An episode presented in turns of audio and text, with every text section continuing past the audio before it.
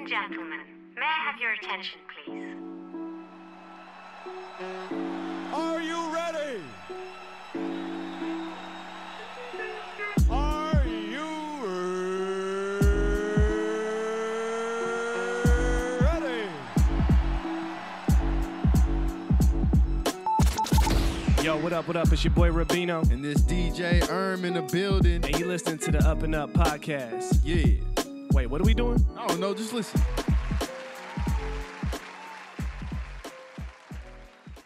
Yes, yes, yes, yes, yes. Welcome, welcome, welcome. What it do, what it do. Ladies and gentlemen, you're tuning to the Up and Up podcast on the Up and Up network. I'm your host, Rubino. And I'm DJ Erm, man. What's up, boss? How you doing? I'm good, man. How are you, man? I'm good, man. Blessed and refreshed. Oh, yeah, yeah, There we yeah, go. yeah.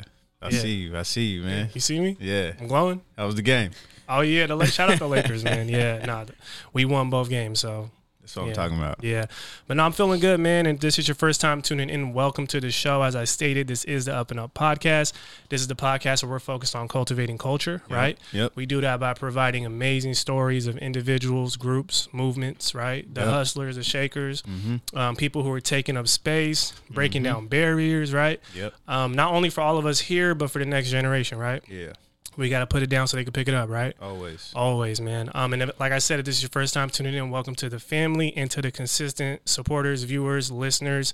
We call them family, obviously. Mm-hmm. Shout out to y'all. We love y'all.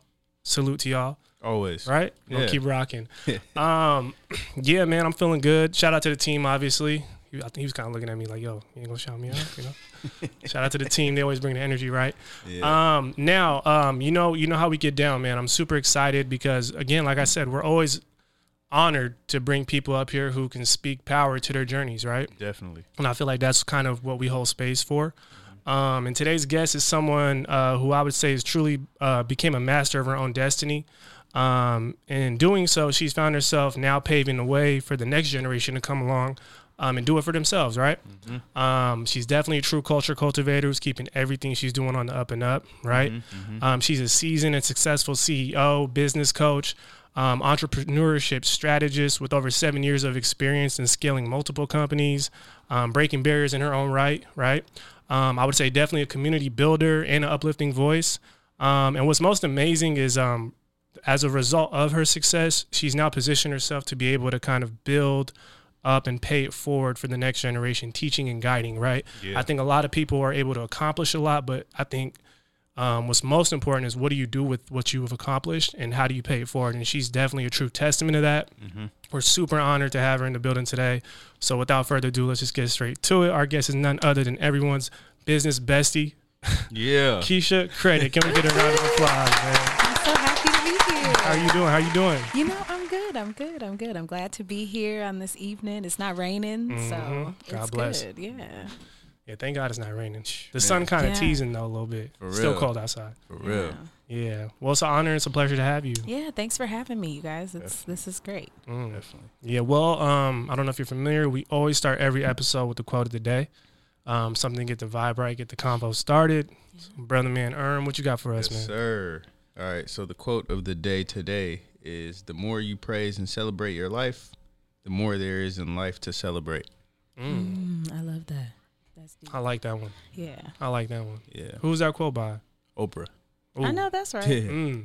That sounds like something Oprah would say. Yeah. Yeah. Right. Right. You know. No, that's real. How much money do you have to have to become quotable? You know, Mm. That's another question. That's a good question. That's a great question. like where it's like your quotes are included Yeah. in the great quotes. Man. That's, That's, a, a, great question. question. For real. Matter of fact, I we'll, we'll like, pose that question to the audience as well. Yeah. Just shoot us a DM if you if you know the answer. Go Google that. That's real. Like what makes you quotable? You know, Mm. Damn. it's like you know because blue checks are kind of out since you can just know, buy right? one now. Yeah, You know, so it's like, nah, I'm quotable. Ooh. That's the, that's, That's yeah. the new thing. that's yep. a real one. That's when I know I made it. That's Yeah. legacy, Yeah. right? Yeah. Exactly. Yeah. Yeah. That's that's crazy. That's a good quote though. I think I think it does speak to um, kind of giving yourself a pat on the back along the Yeah. way. You know what I mean? I think that's a consistent theme on this show. We've had people come up here and talk about um, they have a hard time giving themselves their own flowers and that whole thing. So yeah. that's a Yeah. good quote. Keeps the uh, momentum going. I feel like too as well. So Yeah. Yeah, Yeah. keep things in perspective. Um, now, Keisha, obviously, as I mentioned earlier, we we're focused on people's journeys and how the, tr- the roads they've traveled. And for you, you know, you've definitely traveled a, ro- a road and a journey thus far. Um, I'm sure it's been full of ups and downs, lefts and rights, and all that. Oh yeah. Um, but I, I, I'm curious, how would you describe kind of the current chapter you're in at this very moment? Like, where where are you at right now? the current chapter i would say um my current chapter is grounded. Mm. Um you know i think i spent I'm, I'm 32 now. I spent pretty much all of my 20s grinding 24 7 mm, mm-hmm. i pretty much was building companies living the dream going hard. Um, and now you know i'm pregnant so i can't go as hard as i'd mm-hmm. like to mm-hmm. sometimes. And you have to settle into saying okay this is the season that i'm in. You know you got to kind of just let your flowers bloom. Mm. This last season was crazy renovating my house and all the generational shifts and stuff so this is just a season of you know reaping the rewards Yeah. uh, taking it easy, Mm-hmm. taking it slow, really letting God lead because, you know, my body is doing whatever God wants it to do anyways. yeah, definitely, so I'm kind of just like, you know, it's just a season of being present. Mm. And I'm really enjoying that where I'm not pushing, I'm not forcing, Mm-hmm. you know, if something doesn't feel natural, I'm not going to do it. Mm-hmm. Um, and just saying no to things and Mm-hmm. and you know not having to be so in the hustle all the time and i think i was so used to that like there's still moments when i'm like oh my gosh i'm not doing enough you know x y Yeah. and z Yeah. and i'm grateful for the people around me to be like girl you're growing a baby like what else what else do you need to Yeah, be doing you know that's true. if there's days when that's all you can accomplish like okay Yeah. um, and you know, I'm grateful that I have created such a foundation for myself where I'm able to say, okay, I need to slow down. This is that season of mm-hmm. just, you know, I guess internalizing the process Yeah. and being grateful for how far things have come and Yeah. all the stuff. So that's kind of where I'm at now. I, I love it. Yeah. I love it. I love the way you started with saying grounded. Yeah. Yeah, because that's a that's powerful. And I think it's always missing. Think that that talk and that it's not it's not bigged up enough. You know what I mean? Mm-hmm. Yeah. Like you said, the hustle is always like it's a the hustle culture. top. you and know? and you know and i think if you're going to promote hustle you also have to promote rest and Mm. we don't do that Mm-hmm. you know we stop at the hustle and we're like oh you know you're grinding i see you and it's like you're resting i see you Yeah. because it's harder to rest than it is to hustle That's like true. honestly and now there's a difference between rest and being lazy Mm. you know sometimes if if you're not used to hustle, you think rest is laziness. Mm-hmm. And I had to tell myself, like, you're not being lazy because you're resting. You're not being lazy Mm-hmm. Yeah. because you're resting. Yeah. And, you know, just saying, it's okay if you accomplish one little thing today. Mm-hmm, And I realized that my to do list is always so long. I'm always thinking so far ahead Yeah. Mm-hmm. that every day I'm like, okay, if I do this, I'm a closer step to this, this, and that. But look, sometimes Yeah. just the one thing, Yeah. you know. Yeah. So, yeah. we need reminders that we're human. Oh, Right.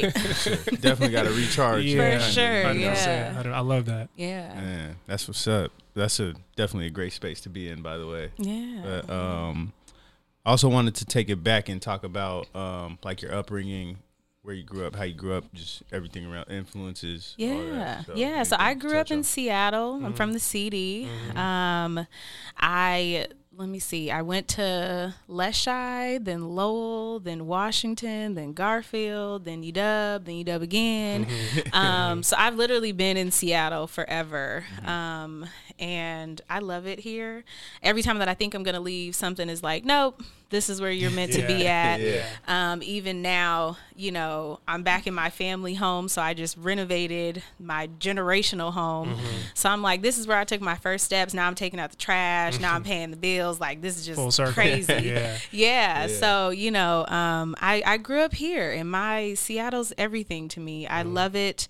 I love how I've planted seeds here and watching them grow within different people, different spaces, different communities. Um, being able to be in a space so long that you've seen it change. Yeah, true. you know, True. I have seen uh, the CD go from "Don't you walk down this street to get home" all the way to like little kids be knocking on my door, and I'd be like, "Who are these children? Like, what?" Yeah. Um, you like know, and day, for it real. really, Yeah. it really, really is. So you know, my my family, my grandpa was, you know, really the one that was kind of always on me about being different and you know being okay to be different. Mm-hmm. Um, you know, in in elementary school, very early, it was the I'm bored narrative, which Mm. ended up being you're actually gifted. You just need to go to a different school. Mm. So I've been in AP since second grade. So I've always been like, you know, just a high achieving brain. Mm. Like that's just the way that I think about stuff. So. Mm-hmm.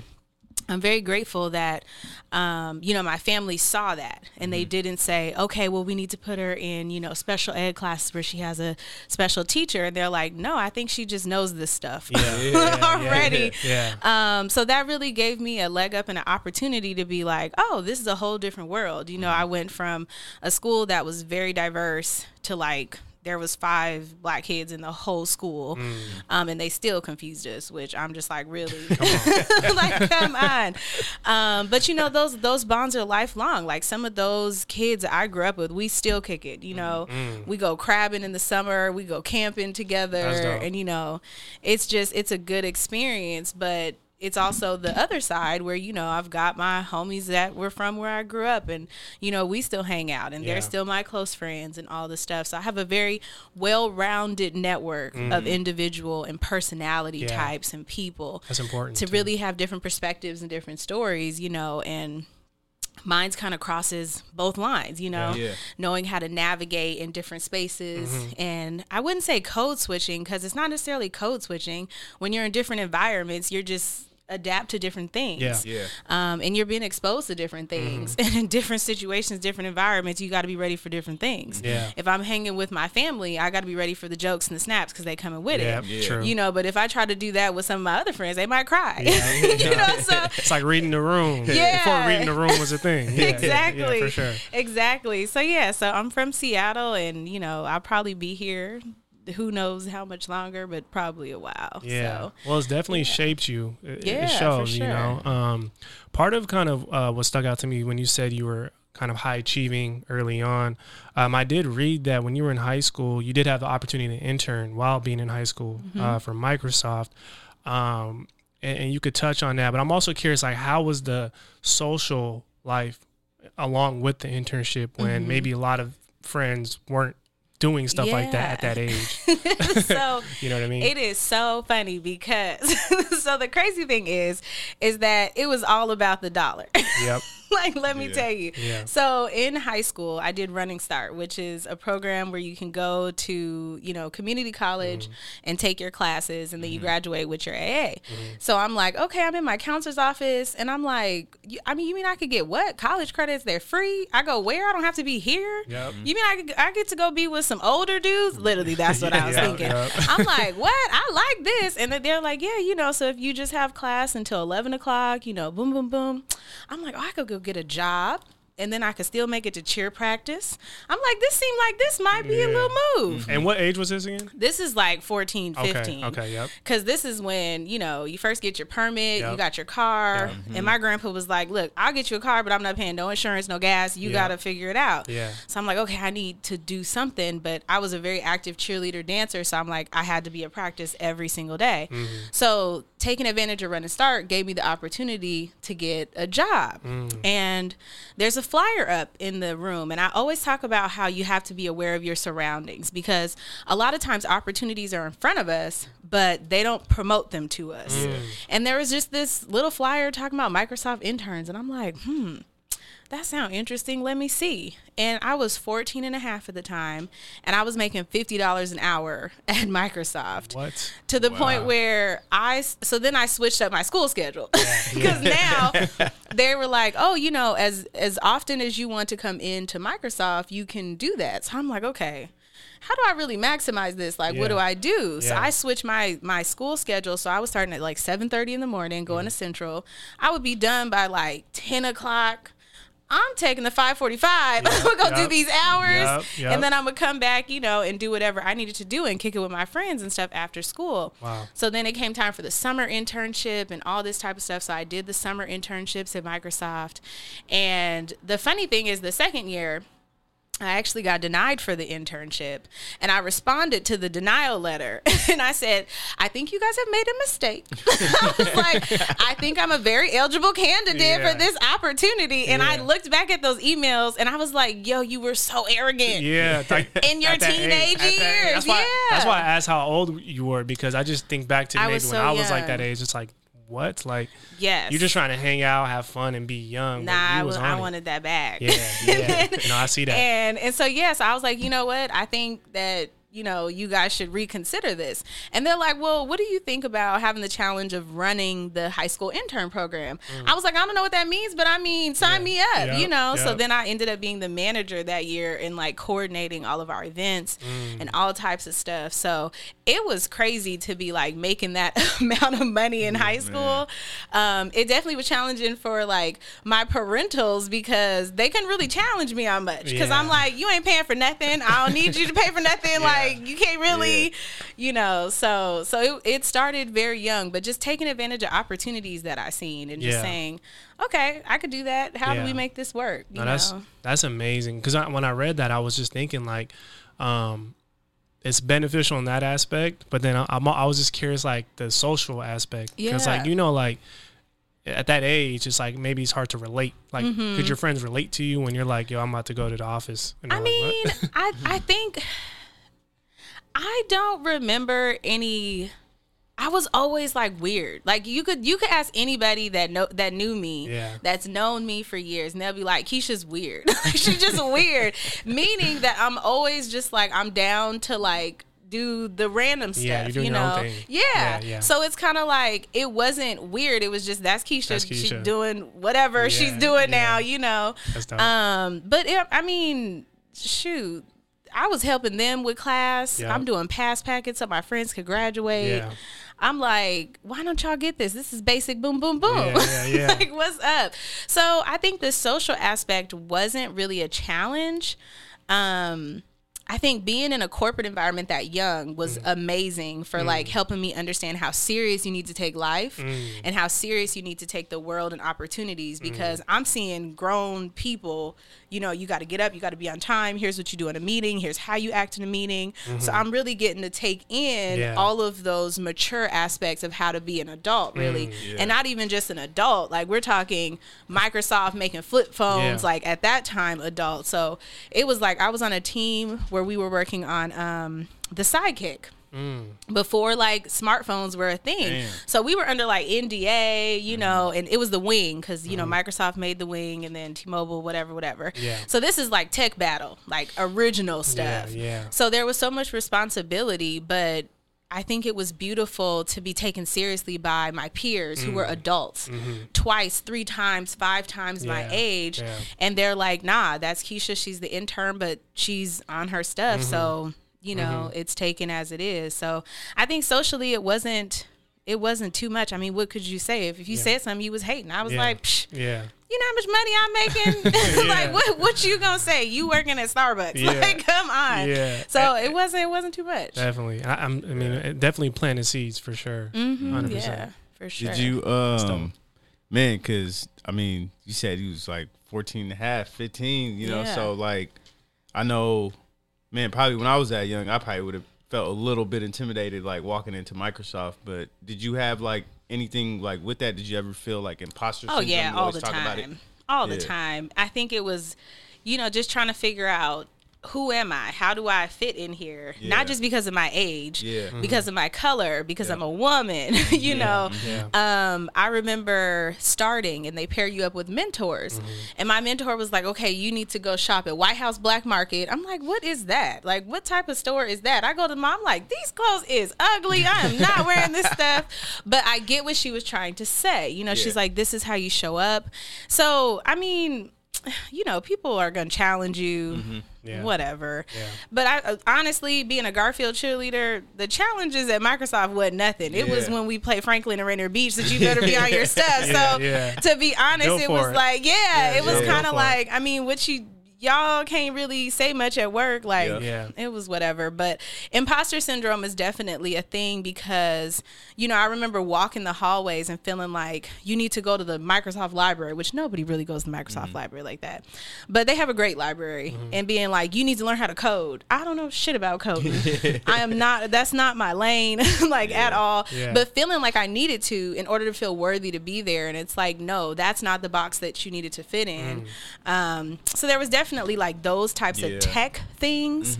But I think a lot of people in tech probably feel the push to be like, you got to be more techie than you already are to be Yeah. in tech. Mm, yeah. But Yeah. shit, whatever. Yeah. No, that's that's a hell of an experience. Um, and that's that was only in high school. Mm-hmm. Um, let's let's talk about kind of UW. Um, I feel like everybody's college experience is different for multiple reasons. But what was that period like for you to go through that? Yeah, so I went to UW because it was free. Mm-hmm. That's literally look back to the bag. back to the bag. Yep, yep. Um, I wanted to go to HBCU. Like I was Howard, and I applied to you know all the schools that I wanted to. I mean, in AP it was different because we didn't even study for our SATs. Like I didn't know people took like classes and stuff for that. It was just part of our like curriculum, like Yeah. SAT time. That we going to take like the WASL, you mm, know, you Yep. take the SATs, so whatever. Yep. So I got into all my schools. My boyfriend was older than me at the time, so I'm like, I want to go where he goes. My grandpa vetoed that real quick. He's like, you don't need to do that. Um, I got into Howard, but they were playing with the money. HBCUs don't be trying to really toss that coin. UW called and they're like, oh, we want to offer you a position in the honors program. I was like, I don't want to be in honors in college. I don't know why I said no to that, Yeah. but that did not appease me at all. But then they said, we're going to give you a full ride. I said, oh, okay, well, whatever. I'm still going to Howard though. Yeah. My grandpa's looking at the letter. He's like, no, it looked like you going to Utah. like, and this is where it looked like you going. Like, it don't add up. Yeah. and the and the cool thing was is that they were paying five years of my education, which this is one of the biggest things that I didn't take advantage of mm. because I did Running Start. I had my AA, so I went into undergrad at literally 17 as a junior. Mm. So I could have stayed, got my master's, probably my PhD, and it would have mm. been paid for. Damn. But I was my plan was like I'm in and I'm out because I'm going to Microsoft and making this money. Like it's time to mm-hmm. go. Yeah. So I was planning to do two years at UW and then dip. Mm-hmm. Now, what happened was, remember, I'm 17. I'm Yeah. in college. I want to go to HBCU. UW don't have a lot of black men. so I'm in my like, you know, I start school early, whatever. So I'm in class. I'm in this math class. And I'm like, dang. Now, that time, I mean, it was, I was like, flat iron, you got to be fresh, you got to be mm-hmm. dipped. I'm at Garfield, Yep, you know, yep, yep. we dress. like, that's where we was at. Yeah. So, you know, you got to be edges laid, hair done, nails done, rings popping, all the stuff, you know. Now, I go to college, I'm head wrapped, I'm chilling. I'm like, I do not want to be here, whatever. Let me tell you this is what made me stay at school. And I tell this story, my boyfriend knows, so it's not like this is a crazy thing. In walks these athletes. And I said, My God. I said, What is this? I said, These are some real men. I said, Oh my God. I remember texting my girls and being like, Ladies, it's some shit going on down here at UW that I ain't never seen before. What's up? And so I said, you know what? I think I could do this. I think I could stay here. That's why I stayed at UW. Wow. legit, legit. That is why I stayed at UW because I said, wow, that is something tantalizing and interesting. Yeah. We we can do this. I love that. That's, that's real though. You know what yeah, I mean? It wasn't Yeah, no. yeah. It was not the free ride. It was not the education. it was not the caliber. Of cl- no, Yeah. it was the athletes. And but that's that, that's funny because we, we when we talk about college, especially on the show with guests, it's like it's kind of also just letting those know like you know there's so much more to the Mm-hmm. college experience than just academics it's like it's the friends you meet right Yep. it's the people you see in that whole thing and experience overall so Mm-hmm. you know what i mean you got to factor all those things in You, know? You do because it's such a trying time in life because you're Mm-hmm. growing in so many ways, and you know you're meeting, you're really meeting people that are going to be lifelong friends. Yeah. You know, Mm-hmm. and figuring out who you are and what type of clubs you want to be involved in, and managing your own schedule, Yep. and you know all that type of stuff. So it's definitely a interesting transitional time. Yeah, no, definitely, hundred percent. I feel like yeah, like I feel like you just learn a lot about yourself. You learn how to just just be independent in a way too. Like just kind of Mm-hmm. like take care of yourself. You kind of figure out who you are at the time. You know. So Yep. Yep. yeah, yeah, Yep. No, What a great. time! What a time to be alive. It was. yeah. Um, now, um, you mentioned about how um, you were you were kind of fast tracking to, to go back to Microsoft after college, Mm-hmm. um, which you did. Um, can you talk about kind of like what it was like coming back now, um, not a high school student, not an intern, but really to be um, an actual employee? Yeah. So in college, I got really involved in like activism, and um, I became Black Student Commission Director. And my mission as Black Student Commission Director was actually to merge the athletic side of school and the Black population of scholars because it was like two different worlds. And I'm like, okay, this world's popping, this world's popping, but they don't ever, you know, cross paths. That's like real, we got to figure this real, out. So I started throwing parties on campus and all that type of stuff. And I said, there's so much you can do with just creating opportunities and spaces for people to meet each other. Mm-hmm. So I think when I, so I graduated, I was 20. I was 20 when I graduated and I went to Ghana. So we were the first like study abroad that had went to Africa. Mm. So it was pretty much like they chose all the black leaders on campus and you know leaders of color and it was like 25 of us on a plane went to Africa. It was lit for like a mm-hmm. month. Mm-hmm. So I'm like, okay, this is it my mentor texted me before I left, and she's like, "What? What you about to do? Like, didn't you just you about to graduate? Like, what's your plan?" I said, "I have a job at Enterprise Rent a Car because I did." I said I went to Enterprise Rent a Car. They have a management program, and every time I watch uh, Step Brothers, I laugh about this Yeah, yeah, because they joke about this in Step Brothers. They do. but they do have a bomb ass management program at Enterprise Nah, Rent a Car. it's not for the Car. movie. It's not a script. It's It's not. They It's real. really do. Um, and I was excited about it. It was going to be a great opportunity. I was going to love it. And she was like, Girl, I don't even see your application come in. I said, I did not apply. I'm not doing that. I don't want to come back there Mm-hmm. because I wanted to just do something different. Mm. So she's like, Girl, just send me a resume. Like, I'm tired of your shit. Like, what's Yeah. up? So I'm like, Okay. So I sent it to my mentor and I got moved through to the next rounds. And I'm like, Okay, all right, okay. Now let me take this serious because Microsoft interviews you have to study, you have to be prepared. Like it's not just you just go in there. So I'm in Africa and I had just had my like first rounds. I don't remember if I already had accepted before I went to Africa or not, but Africa almost tainted me going to Microsoft um, because I loved it so much. And I was like, I'm never going to get this type of culture anywhere in America, let alone the field that I'm about to go into. Yeah. Um, but again, my grandpa vetoed that. he was like, "Get your black ass back to the states." like, I don't know what again, what you doing? Yeah. Um, so I came back and I went to Microsoft and I had my 21st birthday, like my second week of work. Nobody knew it was my 21st birthday. Mm. I'm at work, like at my office, looking out like this is lit, but this sucks. I'm like, this sucks to turn 21 and nobody care, Yeah, you know? yeah. So my boss came in. He's like, "Oh, you know how you doing?" I'm like, "It's my birthday." And he's like, "Oh, how old you turn?" I'm like, "21." He's like, "What? And you came to work?" I'm like, "I just started here. I'm not about to be taking time off. Like, Yeah. what? You know?" So he let me have the day off. I went to hang with my friends or whatever, and I was at Microsoft I think for three years Mm-hmm. before I officially was like, "I don't like this." Yeah. And what made me, I guess, start to not enjoy the experience was consistently being told that I wasn't good enough to do what I was there to do. Mm. And realizing and seeing very blatantly that this is not a me thing, this is a systems thing. Mm. If I'm seeing changes that need to be implemented and it takes six months to update a website, but our biggest competitors are able to do it in real time, mm. we are always behind. So our mm-hmm. change management system is the reason why I can't be proficient at my job. Mm-hmm. And instead of them understanding that, it was a me thing. Yeah. So I think I was at that time I was 23, mm-hmm. went into my performance review, And that morning, and I had started to listen to Joel Osteen on the way to work. Okay. Because I really needed to be filled with the spirit because I was like, this place is crazy. I Yeah. did just, it was a lot. So it's performance review time, and we had just had shift of managers and all this type of stuff. And I go on the meeting, and I was like, you know, I think I'm going to quit my job today. And I was sitting at my cubicle. I was like, girl, you just bought a house. What?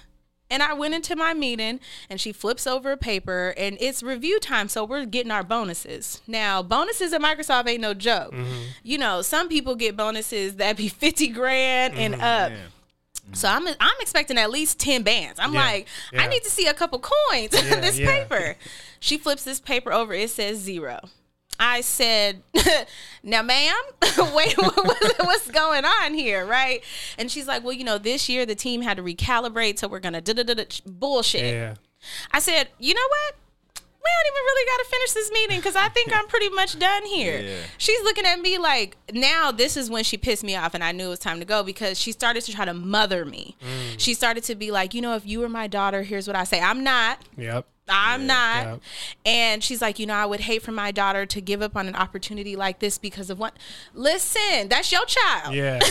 That- yeah. That's what you would do with your child. It could be solved if you just change. The, it just- you know listen, I'm saying? listen. I'm Yeah. like, you didn't think about that. You weren't thinking of me as your child when you gave me this, this, you know, That's real. review. That's real. And my review was good, but the bonus was bad. And I'm like, no, I'm not doing that. Mm-hmm. So I ended up resigning literally that day, Mm. and I was done. And then I started making wigs, and I went to my grandpa's house and sat on the porch. Will never forget this day. Like literally, it was crazy because I was shaking. I was like, oh my god, I'm about to tell him I quit my job yeah. we're sitting on the porch and I was like, "Yeah, I think I'm done." He's like, well, "What does that mean?"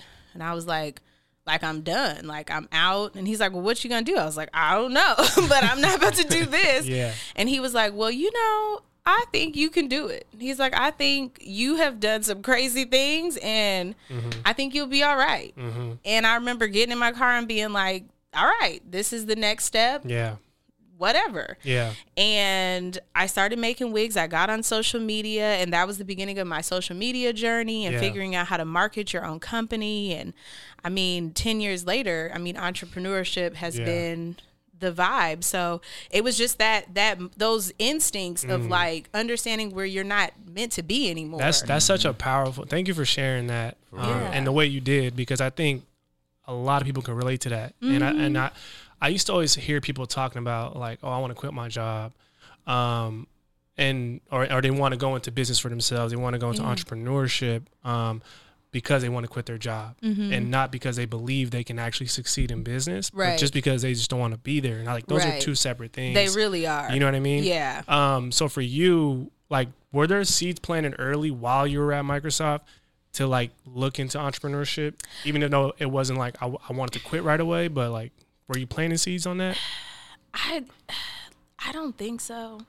Looking back, I made my first wig because I wanted to in Africa, I really wanted to grow my hair out. Mm. We had these final projects where literally some of our classmates cut their hair off as like a patronage to the motherland. Mm-hmm. so I'm like, I ain't about to cut my hair off, but power to the people. Mm-hmm.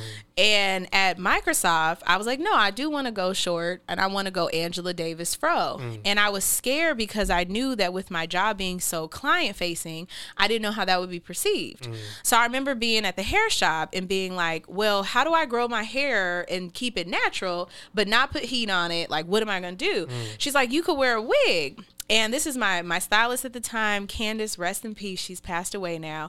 She's like, You could wear a wig. I said, Girl, I'm not wearing no wig. I'm in my early 20s. Like, girl, I don't know what you talking about. She's like, You could probably figure out how to make this. Mm. And that's all she said. And I said, People make them.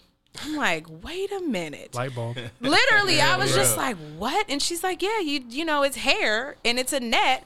And I was like, "You damn right, it is just." And so I'm like, "Okay." I go home, I start researching, I look stuff up, I go to the hair store, and I'm like, "I'm gonna try this." I made my first wig, and I went to my sorority meeting.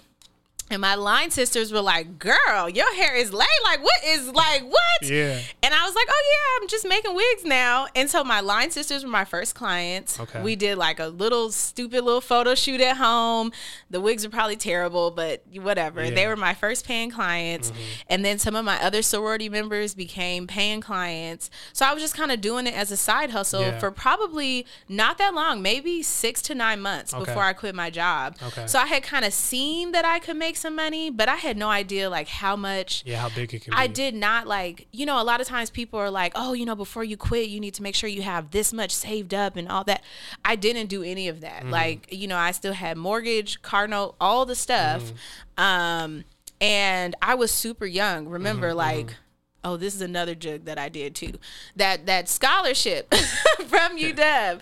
So it paid for me to live on campus. Yep. Instead of living on campus, I saved my scholarship checks, and that's how I was able to buy my house at 21 because I pretty much put most of my scholarship money to the side. Got it. So I literally had invested in this property, and I was like, okay, you got to be a little bit smart Mm-hmm. But I wasn't. I just quit. Um, and I'm like, I think for me, the risk of that is what pushed me. Because Mm-hmm. if I had had the comfort to be like, I'm gonna travel for a couple of months, Yeah.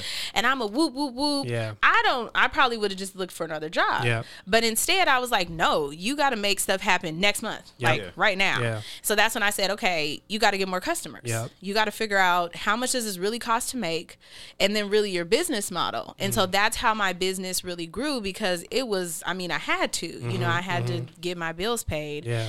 And then social media just was like a whole world. Yep. And I was like, whoa, this is just. It was crazy. So Yeah. I never looked back. I love that. Damn. I love I just real. love that like it's the epitome of betting on yourself. Mm-hmm. Even even though there's so much uncertainty ahead. Yeah. You know what I mean? Yeah. And I think that's literally the missing piece for a lot of people. Mm-hmm. Yeah. Yeah. Because it's scary. It Yeah. is very scary. Yeah. So, like, what were some of the lessons you learned just like jumping into the business? Kind of like you're just like, man, I got to make this happen. You know what I yeah. mean? Uh, lessons I learned have contracts. Mm-hmm. Make sure people are all on the same page. Mm-hmm. And that's whether that means having you know policies and procedures whether that means having agreements whether that means having contracts whatever the case may be Mm-hmm. making sure all parties involved are on the same page Yeah. so that's where we ended up crafting like our own unique ordering system Mm-hmm. so that um,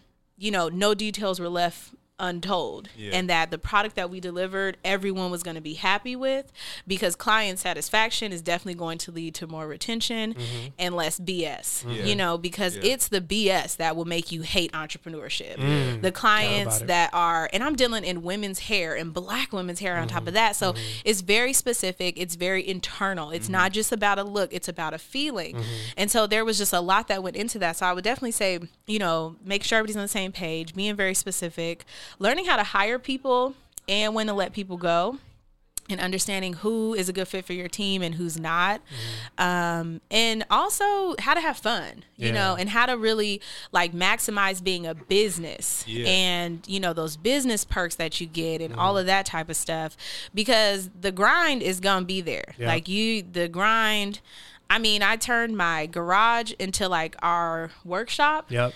And it's just down the stairs Yeah. you know i'm i'm in my house but i would be so tired i put like a like a little bed thing in the garage because i'm like i'm sleeping here like Mm-hmm. Yeah. i'm not going to my room like i'm Yeah. sleeping here i'm Yeah. taking shifts and i'm grinding it back out Yeah. you know and just being willing to do what it takes Mm-hmm. because and knowing when to say no you know, because clients will push you. Mm-hmm. They'll be like, I don't care if it's Christmas, I'll pay you double. While that sounds great, you know, I need this time. I need to go be with my family. Yeah. So there was so many lessons that I learned, you know, having boundaries Yeah. and saying, nah, I'm not doing this. This is what we do. This is what we don't do. Yeah. And all that type of stuff. Yeah. And always learning. Yeah. You got to always be Always learning. learning. Yeah. Yeah. No, that's that's so amazing. And um I feel like you're the best person to probably touch on this because I, for me, I feel like the term entrepreneur is just like it's like any other industry where people are just fascinated. But it's really just a title. It is. And yeah. I to this day I really don't know what it truly is defined as, right? Yeah. Because you hear entrepreneurship, but really, if you pull that curtain back, it's all that stuff you were just talking about. It's mm-hmm. sleeping in my garage. It's Yeah. doing all these things, dealing with the stress and all that stuff. So, um, you kind of already touched on it, but I guess what are- what are your thoughts on people kind of being fascinated by something, but not necessarily ready for the harsh realities that come behind it? Yeah. you know what I mean? Oh my gosh. Like that this culture is like breeding more of that. It is. And when I started Business Bestie and I started coaching entrepreneurs Mm-hmm. and I started saying, okay, I'm teaching entrepreneurship, I realized that because a lot of people, they just say, I want to leave my job because I don't like it there and I don't like them people, but I'm trying to do this. I want to sell this. And I'm like, but why? Yeah. you know, I think entrepreneurship is such a phrase that ugh, I don't know. It's it's hard because even some entrepreneurs, like right, Elon Musk is technically an entrepreneur. Yeah. Right. But he ain't like us. you know, Yeah. Yeah. we be trying to say, yeah, my startup. I'm like, his startup, y'all startup ain't the same thing. Yeah. Like we need Yeah. different words Yeah. for this type of stuff. Yeah. Um, I wouldn't even know how to define entrepreneur. Yeah. I would say someone who someone who is willing to do what it takes to make an idea reality. I like because I think it's a mindset. Because you don't have to have a business to be an entrepreneur. Mm-hmm. You don't have to have a startup to be an entrepreneur. Mm. You could be working at a company and have an entrepreneurial mindset Mm, where it's that you see problems and you know how to fix them, Mm-hmm. Yeah. and that you're seeking a solution Mm. based on this gap. You know, Mm-hmm. and that's really all- what all businesses are: is you're filling a gap, you're thinking about the customer need, and that can be in any space. So to me, that's kind of what an entrepreneur is. Got it. I don't think entrepreneurship has to be about a business. It's Yeah. Mm-hmm. not just about revenue. Um, it's really about a way of life and kind of a way of thinking. yeah, the mindset. Yeah. I like that. Mm-hmm. Yeah, I'm definitely I'm definitely glad you touched on that because like some people will be they'll kind of rule that out if they got a nine to five. Yeah. But I'm like, man, you got a nine to five, but you're putting money into something else. Like Yeah. you know, you're taking that, so you're technically entrepreneur. So I'm just glad you touched on that. Yeah, honestly. yeah. It's all about the mentality. Um, you did touch on business bestie, coaching, Mm-hmm. Yeah. paying it forward. Um, at what point did you feel confident enough to teach? Because I do feel like, you know, sometimes it's hard for people to teach when they haven't done themselves. Mm-hmm. Um, like, was there a point where you said, okay, I think I've gained enough experience. It's time to pay it forward. Like, when did that click for you? That's why I started coaching because I started to see entrepreneurial coaches who had never done it before. Mm. And I was like, what are they teaching and how? Like, Mm-hmm. you cannot, like, and I have a master's in entrepreneurship now. I did go back to school and get my master's Mm. in entrepreneurship because I wanted to learn how to be like an Elon Musk entrepreneur, Yeah. right? Because again, that ain't the same thing. Yeah, you don't just different. hustle to that, right? So I said, okay, you know, I wanted to learn it. Um, but wait, now I didn't lost the question. the business, business bestie. Yes, why I did it because people was lying, and they're like, "Yeah, I can teach you how to do this," and I'm like, "How you gonna teach somebody how to do something you haven't done?" Mm-hmm. And people will always be like, "Can I intern for you? Can I shadow for Mm-hmm. you? Can I do these things? You know, can I learn from you? How much? How much can I coach you to do my business?" Mm-hmm. And I'll be like, "I don't know." So one of my friends from Microsoft. I think yeah, one of my friends James from Microsoft, he had started to flip property. So he had started to do like an online coaching. And he's like, "I think you should do this for business. Like I think you should just try it." So I'm like, "Okay, tell me what I need to do." He's like, "This is this is how you get clients. This is what you need to do." I'm like, "All right, bet." So he pretty much gave me a blueprint. And he's mm-hmm. like, "I just want to see if this works. like let's yeah. just try." Yeah. And I had 15 students my first time. Wow. And I was so excited. And then my biggest cohort so far has been 93 students Wow. Which I realize is like my capacity because I'm very hands on and I want to know everyone. I want to talk to you. I Mm. Yeah. want to, you know, very be very deep. Um, but you just can't scale that far with that many people. So I kind of ended up saying, well, how do I grow this model? And then the pandemic hit, and I was like, I don't, I don't even Yeah. know where to Yeah. go with this. Um, but it's been, it's been fun. It's been fun to see the different nuances of Mm-hmm. And the BS entrepreneurs that are looking for a one stop fits all. And then there's the ones that I'm like, wow, we really been grinding together. I'm so proud to see how much they've Yeah. grown. I Yeah. love to see their success. Mm-hmm. And you know, you know when people have that spark to Mm-hmm. make it happen and when people are just looking for a quick fix. Yep. And if you're looking for a quick fix, it's going to be a quick burn. Yeah. And you have to understand that like it don't happen fast. Yep. It's been years in the making. Like whatever business I decide to do next, if it blows up like freaking crazy, that's not just oh she got lucky. Like Mm-hmm. Yeah. I've Yeah. been in this 10 years. It takes 10 years to be an overnight success. Yeah, you Yeah. know, like I've worked out the kinks in so many different areas Mm-hmm. that now I'm like, okay, here's how you put it together. Mm-hmm. So it was it was it was fun, um, but it was very stressful to do business bestie, coach people, which then became its own business and still run my other companies at the same time. Um, and then you have the challenge of how do I give away and teach so much, but still keep my secret sauce in my businesses Yeah. without tainting my own ship, Yeah. you know? Um, but I had to learn that, like, no matter what you're teaching, you're always going to be evolving in your own business. Yep. You know, so I just would give it all away. I'm like, look, this is exactly it. And understand that nobody's going to be you, though. Yep. So even though somebody's going to say the same thing, they will never say it how you said it. They Yep. can never do it how you did it. Mm-hmm. And I've literally had people try to like literally take my business model and I'm like, "Really? Are you serious?" And I'm like, "But you can't." So Yeah. try, you Yeah. know, Yeah. whatever. Um so it's it's interesting. I do not like when people jump in to try to teach stuff that they don't know. Yeah. Because I'm like, you are just creating other people of ignorance. Yeah, it's it's it's tough, man, and um, it's just important because uh, one of my good friends, he he runs a company, graduated money. Shout out P Smith, but he I I remember um he put in like I want to say like close to like four or five years of just learning how to properly run marketing and advertising uh, campaigns Yeah. for e-commerce businesses, and like he was just like showing me the grind of like learning and then finally developing a course Yeah. and then teaching it, but then being hands on like you talked about and Yeah. and one thing I, I noticed is like it takes a special type of person to teach um, because you have to meet people where they're at. You know what I mean? Mm-hmm. Right. And the one size fits all model is just not.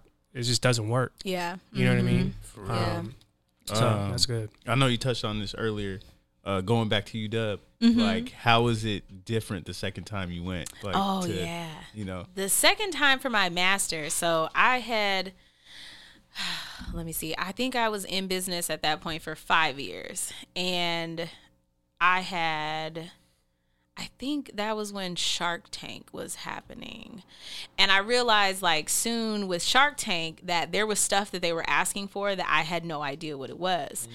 And I was like, "Holy shit, there's some level of business that you don't even know." Like they mm-hmm. were like, "What's your valuation?" I was like, "The what? What is the what?" Yeah. yeah, And I'm on, I'm like I watched the show, Yeah. but I'm like, "Oh, I didn't know those were like real calculations." Mm-hmm. like I'm like, "Oh, okay." Yep. So I'm applying for Shark Tank and I'm like getting all this, you know, figuring it out and ended up like getting to the show and realizing like, oh my God, you don't know all this stuff. So I wanted to go to school and I realized I didn't want to get my MBA. I'm like, I don't want to dedicate two years to this and I don't want to learn the corporate stuff. I just want to learn the business stuff.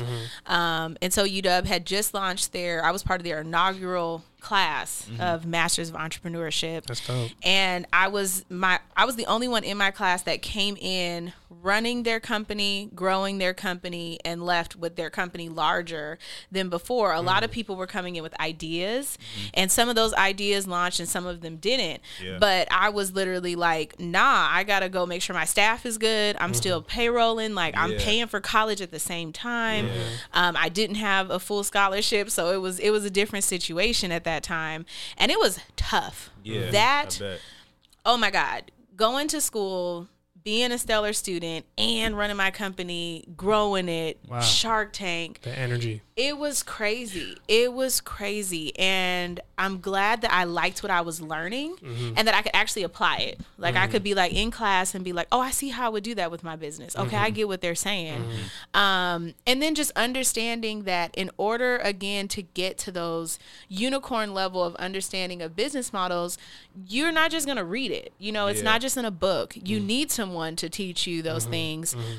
And i think that's where a lot of times in black business, mm-hmm. we don't necessarily know a lot of people that have done entrepreneurship at that level to teach us those types of things. So if I hadn't been in grad school, I don't know how I would have figured out like valuations. I don't know who I would have gone to Yeah. to have done that. Um, you know, accounting is one thing, but then business value that's a whole different mm-hmm. Yep. different mm-hmm. ball game Yep. and those are the numbers that they talk about you know so when they're like oh this is so and so company you know so and so billion dollar company mm-hmm. they're not just bsing like that's an actual value Yeah. number Yep. um and it was it was tough i think that was that was a time period that I always look back and I'm like, was it worth it? Like the stress that you had to endure, was it worth it? But it definitely was, Yeah. um, because I'm still very close to the UW community now because of that, and I always go back and speak to different entrepreneurs and just try to be a different face, you know. Yeah. And I'm I'm always like, ah, you know, I know I'm the diversity spin, like I get it, Yep. but I'm proud to be that Yeah. because I'm proud to say, you know, I was part of the inaugural class here of Mm-hmm. Masters of Entrepreneurship, and you guys had a black woman in Mm-hmm. there, and the black woman was the one that came out with the Yeah. business, you know.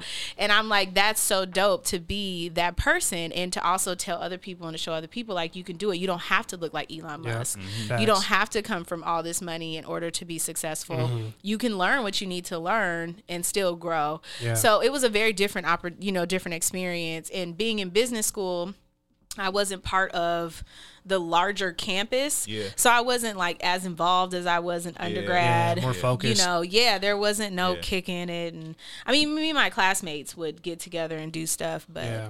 it was definitely a you gotta be a little bit more on your grind. Yeah. It was Yeah. more of a balance. Yeah. That's that's so dope.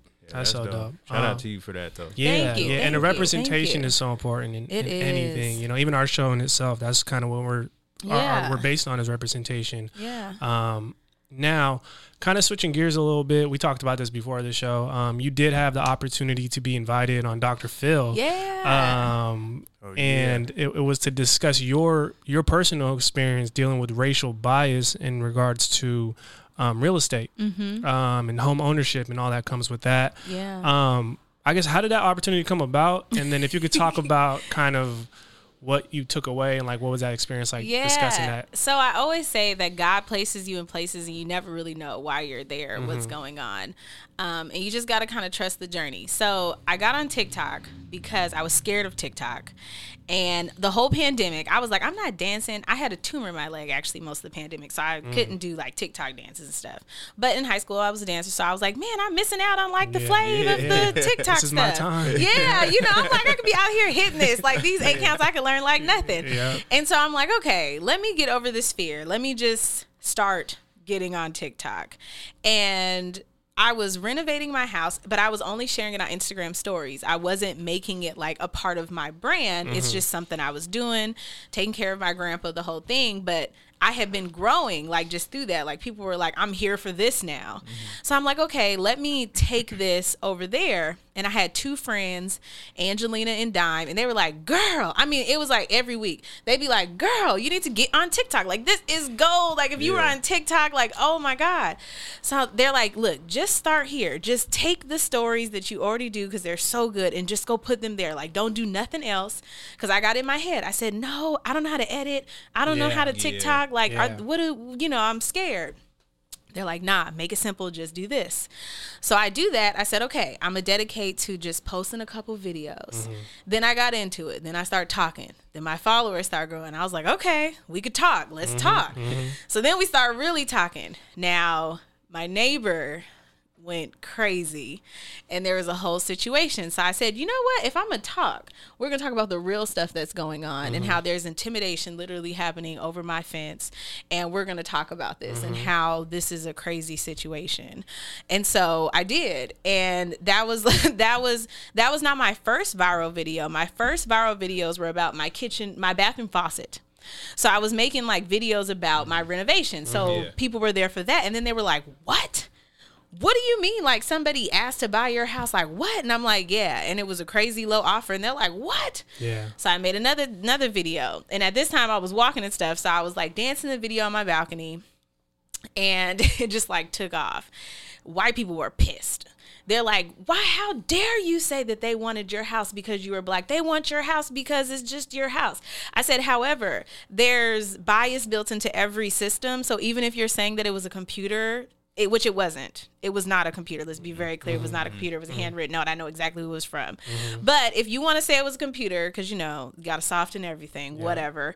Even if it was, there's racism built up in that. So you cannot tell me that it is a coincidence that all of a sudden this is happening and I'm being Yeah. hounded from my home. Yeah. And so I was dealing with those trolls. I mean, and they came. Yeah. Like they were sending emails. Yeah. How dare you be out here talking about this?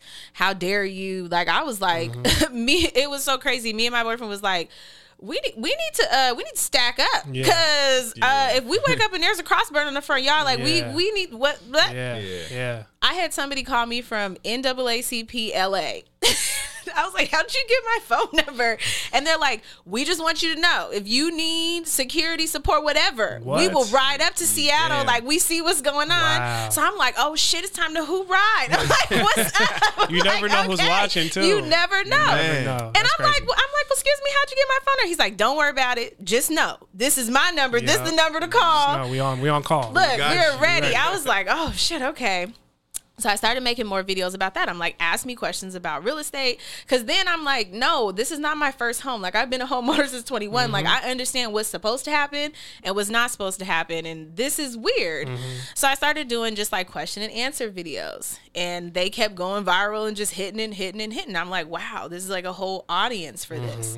Mm-hmm. And um, sorry, excuse me. Um, so I get a DM, and DMs are so interesting because you never know what's real, you never know what's fake. Nowadays, for sure. Yeah, you just never really know. So I get a DM and it's like, "Hey, we're from the Dr. Phil show," and I'm like, "Bullshit!" They about to ask me for my social security number, some shit. I'm about to get scammed. I could turn was- twenty dollars to twenty thousand. Yeah, I was like, this ain't real. Like, whatever. So I like ignore it. And then they hit me up on Facebook, and I'm like, oh, it's, I'm like, okay, these scammers getting real in depth.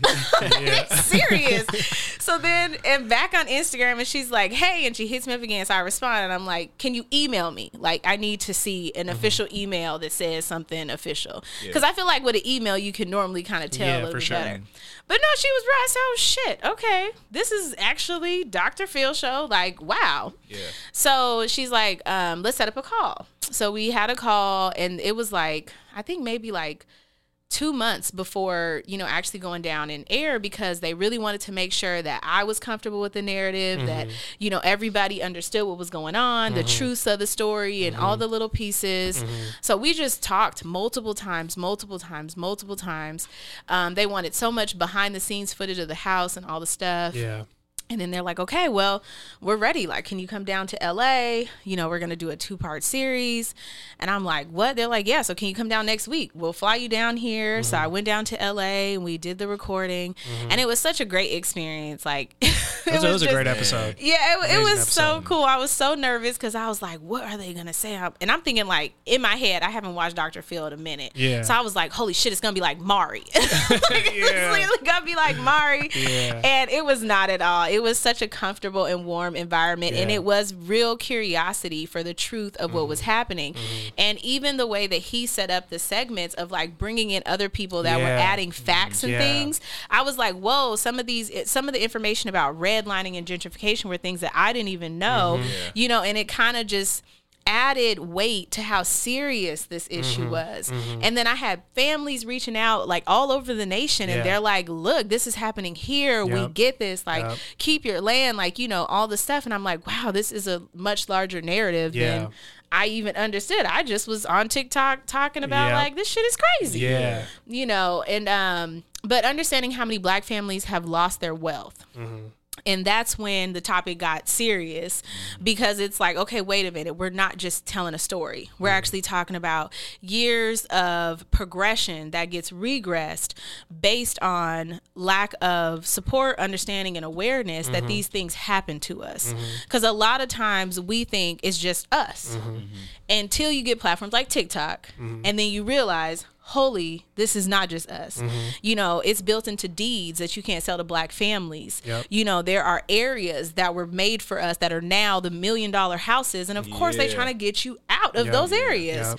So it was it was mind blowing Mm-hmm. to see the effects of that, and then to see it on TV and like Yeah. all the stuff. Yeah, it was it was it, was, crazy. It was powerful though because I think, like you said, sometimes you don't really know. Like you said, God will have a plan for you before you even know what's ahead. And, yeah. Um, you find yourself being a revolutionary in a sense, right? Like Mm-hmm. sometimes it's just being you and sharing your experiences Yeah. can actually um, lead kind of a, Yeah. a revolution. You know what I mean? In its own right. sure. So I think that's Yeah. important. Of like, don't be afraid to tell your story. Right. Yeah. Um, step up. Yep. Even when, when you're being called, step up. Yep. You know what I mean? Because Yep. if it's not you, they may not call nobody else. Yep, You know what yep, I mean? and don't suffer in silence. That's a Yeah, big thing. I think so many Yeah. people suffer in silence and think like, "Oh, no one cares," Mm-hmm. you know, or my voice doesn't matter, you know, and that's not the case at all. Yeah. And I appreciate social media platforms because we can have discussions like Yeah, this, and yeah. you know, podcasts like yours where Yeah.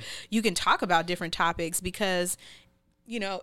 Excuse me. It's good to know that your story matters. Yeah. And if it changes one person, that's great, you know. yeah. But then to see something literally and then they were like calling me TikTok woman. I'm like, I only been on TikTok three months.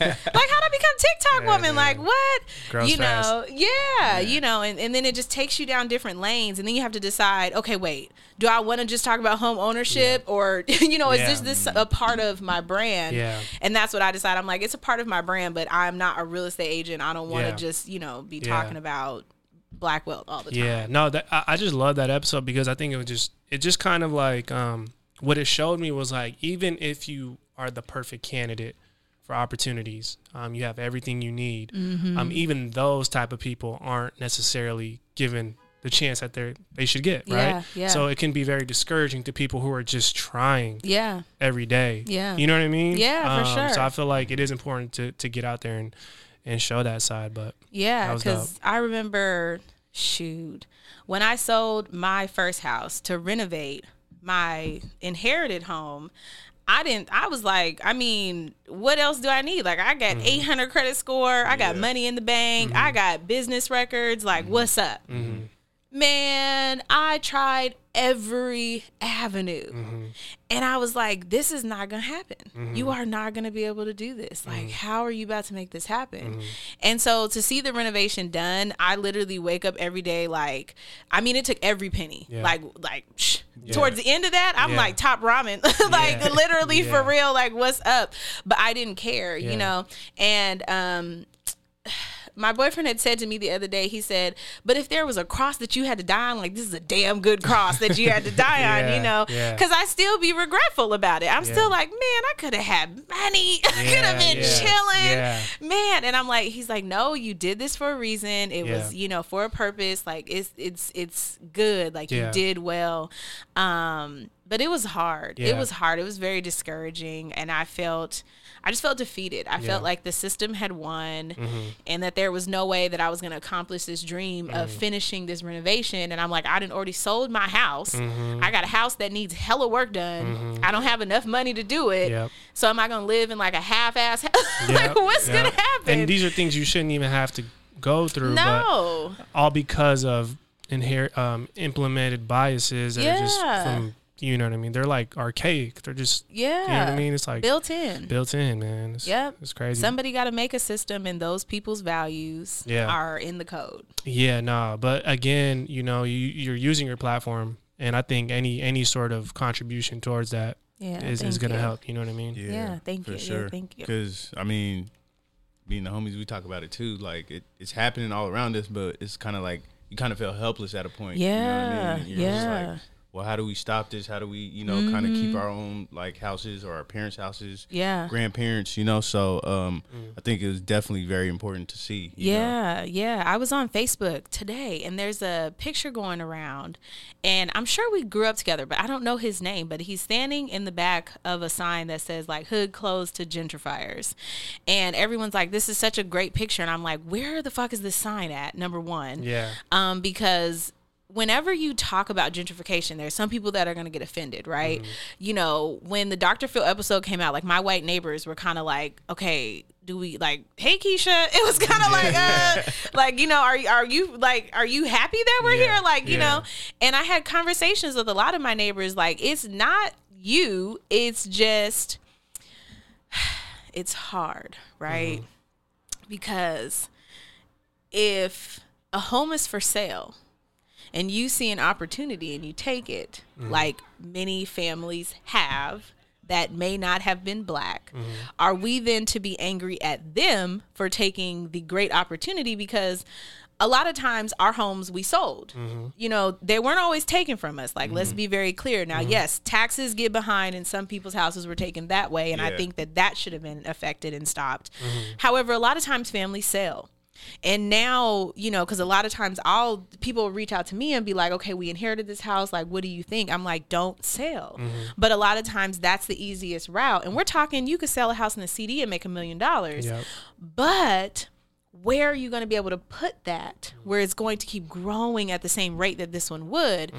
So when I see signs like hood closed to gentrifiers, I'm like, but are we preparing our youth and our next generations to be able to buy those houses? Mm-hmm. Are we in financial positions to buy our houses? Mm-hmm. If it's touchy. Yeah. Because we can't be mad at them for seeing the opportunity Yeah. that we didn't see. They're just taking advantage of a system that's Yeah. created for them to take advantage of. Uh, and it, it's so frustrating and it's like what do you do you know so i try to educate on like here's what you can do here's how Mm-hmm. you can stay in your homes and all those things i talk about property taxes Yeah. but it's tough Yeah, it's tough. It's tough to tell someone to feel guilty for a privilege that they don't really necessarily see as a yeah privilege. yeah It's just a way of life. because they're like we bought this house just like we would Yeah. buy any other house so Yeah, I- and I, and I think I think they feel their intentions are being attacked when we're not saying they they have bad intentions, Mm-hmm. but just in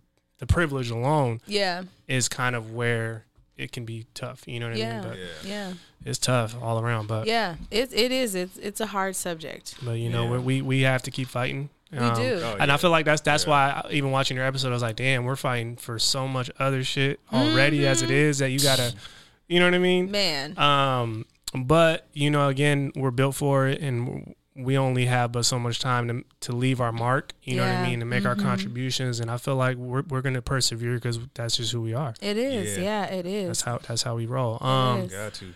now, um, you mean you've been dropping some gems, man. I ain't For real. Thank You've been you. dropping a lot of gems. Thank um, you.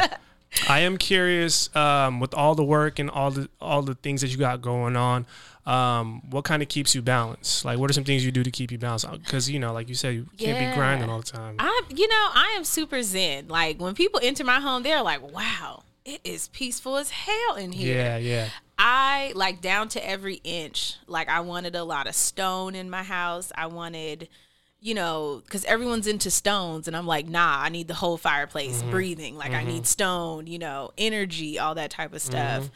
Um, I spend a lot of time and just sit in solitude. I realize I'm not someone who is used to sitting, so I had to mm. learn how to sit. I had to learn how to journal. Mm. I had to learn how to pray. I had mm. to learn how to receive the word after prayer because a lot of times we pray and then we move yeah. but you got to receive and sit and you know be still and I I sit on the balcony and I allow nature to feed me a lot more. Mm. I'm so much more observant of my world around me. Mm. You know, I'm very grateful that I have a view at my home so I'm able to literally watch the seasons change mm. and like I know we got to tune out the sound. yeah, so, man. Yeah.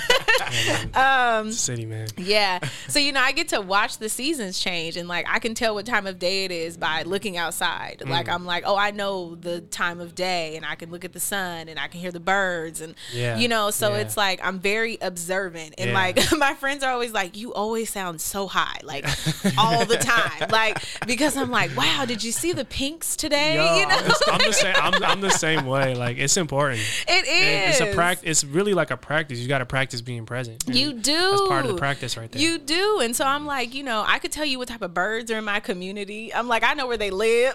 I know what time they wake up. Like, I dope. just, I try to go outside. I'm not a walker. You know Mm-hmm. how people be like, I like to hike. No, I, I just want to sit outside. Yeah, I don't want to hike. I don't want to walk. I don't want to do none of that. I just want to sit and observe. Mm-hmm. Um, and like I like to see things completed. So I'm always into a project. Mm. I'm always trying to be like, "Oh, okay, how do I fix this? How do I solve this?" Yeah. You know. Um, but just finding peace in just anything. Yeah. You know? Yeah. And I like TV. I watch TV a lot. Yeah. Oh, Wa- I- watch yourself on TV too, right? Funny thing, I don't like watching myself on TV. That's weird. Um, yeah, it always it always weirds me out. I'm always like, why did I do that? Like, why did I say that? Um, yeah, but no, I I will wake up like if my phone says like the new episode of something something. Yeah. it's four o'clock in the morning. I'm like, everybody sleep, bet. I'm about to just Let's go. zone Yeah, in and just yeah. go in. So no, that's good. yeah, I like I like storytelling. So I like when movies and shows have good stories and Mm-hmm. just learning about other people's lives and reality TV even though most of it's fake. I think you learn about other people's worlds. Mm. Yeah, yeah. And it's like you really existing like this. That is Yeah. crazy, you know. Yeah, no, there's a lot. Yeah. No, I, I always ask that question for guests because it's important for the listeners and the viewers to know like it ain't all just about the purpose and the grind. Like Yeah. sometimes it's more to you know, there's more than that. Mhm, Um, yeah. you got to keep a balance. Yeah, you Definitely. do. You do. Sure, You know. Um, now before we get you out of here, you, you know, I know you're busy. Um, I always do ask guests this question. Um, what do you? What's your outlook for the future? Like, do you have things? It could be long term, maybe immediate, but like, what are some things you're excited about for the future? one having this baby. I got three Mm-hmm. months left. That that is number one. Um and that is the future. I think entering motherhood is a whole different plateau. Mm-hmm. um I have waited so long to be ready for motherhood. Um, I'm very afraid of it. You know, I'm not going to say that I feel prepared. I'm Mm-hmm. not going to say that I'm like, yes, I always knew. Yeah. No, my grandpa was like, Are you ever going to settle down? Yeah. Like, and whoever you settle down with, I'm pray for them because man. um, so I don't know. I'm I'm excited to just see. I don't have a big plan and I'm Mm. I'm grateful that I don't because mm. I've lived so much of my life with that. Mm. And sometimes your own plan can be the reason why you get stagnant because you can get scared of your own dreams. Mm. You know, and it's difficult to sometimes make those big visions happen. And a lot of big things have happened in my life that I didn't plan. So I'm like, okay, God, I'm in a season of surrender. Whatever it is that you want me to do, that's where I'm gonna go. That's where I'm gonna be planted, and we're just gonna see how that rocks. And eventually, you know, I pray for God to plant the next dream, plant the next seed, and then I got pregnant, and I was like, okay, well, that's not what I was saying, but okay. You tell you got the Um, message. look, right, you know, um, and already on this journey, you know, I'm five months now, five and a half months, and I can feel the change. Mm. I feel the shift in like who I need to be and who I need to become, Mm. and understanding that you can't stay the same because now you're going somewhere else, Mm-hmm. and it's a new territory to conquer, you know, and what do I want that to look like, and how do I want that to feel, Mm. and taking my moments of privacy in that and peace. Um, I think being someone who shares a lot, Mm-hmm. it was a very fine balance of like, okay, well, what of this do I want to share and I Mm-hmm. don't want to share? Um, and and not knowing, I have no idea what life will be like as a mother. So I almost feel it's irresponsible to be like, this is what I'm gonna be Yeah, doing yeah. when it's like, girl, you don't know that, Yeah, you know. yeah, so. I'm just in a season of surrender and allowing God to make the plan. And I'm excited for whatever the next dream is Mm-hmm. because I mean, when I dream and I set a goal, like it normally happens and it happens pretty well. But just right now, that's the only thing is just making sure I have a good foundation for my family Mm-hmm. and all of that type of stuff. And I'm excited about that. And it seems it seems like a very simple goal. Yeah. you Yeah. know, like that's just it. That's yeah. it. I love that. I love that. Congrats on Yeah. Thank congratulations, you, thank definitely. you. We're excited for you. Thank definitely. you. Thank you. Um, now before we, before, oh, you got you got something to say? Oh yeah, yeah. Before you say what Yeah, you yeah, gonna say, I was gonna say. It's like you knew what I was about to say. Read my mind. Um, I was gonna say, where can people find you if they want to reach out or like social media? Yeah, know, so I'm on. Instagram, I'm on Facebook, I'm on TikTok at Keisha Credit or Create with Keisha. They both go to the same same pages. Um, and yeah, I'm always on Instagram stories. So, you know, I, I try to do as many reels as I can, but on stories, that's when I'm giving the just, you know, Yeah, raw, yeah. unfiltered stuff. Um, but yeah, my stories are like their own TV show in their own right. I'm always like, well, if you missed it, you missed it. Yesterday we built a house. you know, it's like, it's you like, it's like back it. in the day how TV used to be. Right, exactly, exactly. So yeah, they can find me at Keisha Credit or Create with Keisha and Create with a K. Cool, cool. Um, now, before we get you out here, we ask every guest this question. So, if you can, what's one word to describe what keeps you on the up and up, and why? I don't know why weed came to mind, but that's not it. Um, let's see. Oh, what keeps me on the up and up? Oh my God. I'm thinking of a word that's like peace, prayer, serenity, something in there. Um, I don't know. I don't know how to put it into one word. Um, solitude, Mm, I think. mm, yeah. Because it's those 4 a.m.s when I'm journaling and I'm literally like downloading the energy of what the universe has given me. Mm. And that grounds me and keeps me going. Mm. So those those moments of solitude, um, not being in solitude by myself, meaning, but just having that time where Mm. I'm in solitude. I definitely think that is game changing. I love it. Yeah. I like that. Wow, I like that. Yeah, I think that's the first time we that's got the first. That's definitely the Oh, first yeah, one. I right? came up with a good word. I like how we re- we can just recollect because Yeah. we, we we know all the words. That's that's dope too. Yeah, yeah. Definitely. You guys should make like a big like shape with all the words. We and ha- stuff we've that done content, but we're gonna update it. Yeah, we yeah, don't- we definitely. Yeah. Um, that's that's great though. That's a great word choice for sure. Um, well, Keisha, again, um, we just want to thank you for being here. For sure. Yeah. Thank you for having me. Yeah, this drop- is so fun. Yeah, dropping them gems. I'm pretty sure. I'm almost certain anybody who's listening or viewing definitely can walk away with, with some gems from this With one. my thought stories yeah, from undergrad. yeah, man. um, but yeah, you know, like I said, we, we wish you much success moving forward. Thank you Um, so you got much. support with us here at the Up and Up always. Yeah, Always. thank And you. with This that is being such love. I'm, it was a great time. Yeah, no, Yeah. We, man, it's long overdue, but it's right on time. Yeah. You know what I mean? There we go. Yeah. Um, but with that being said, I think it's safe to say Keisha Credit is officially a member of the Up and Up. Yes, I'm Yeah. grateful. Thank you. Yeah. Yes. Thank you. This was awesome. I loved it. killed Thank that. you.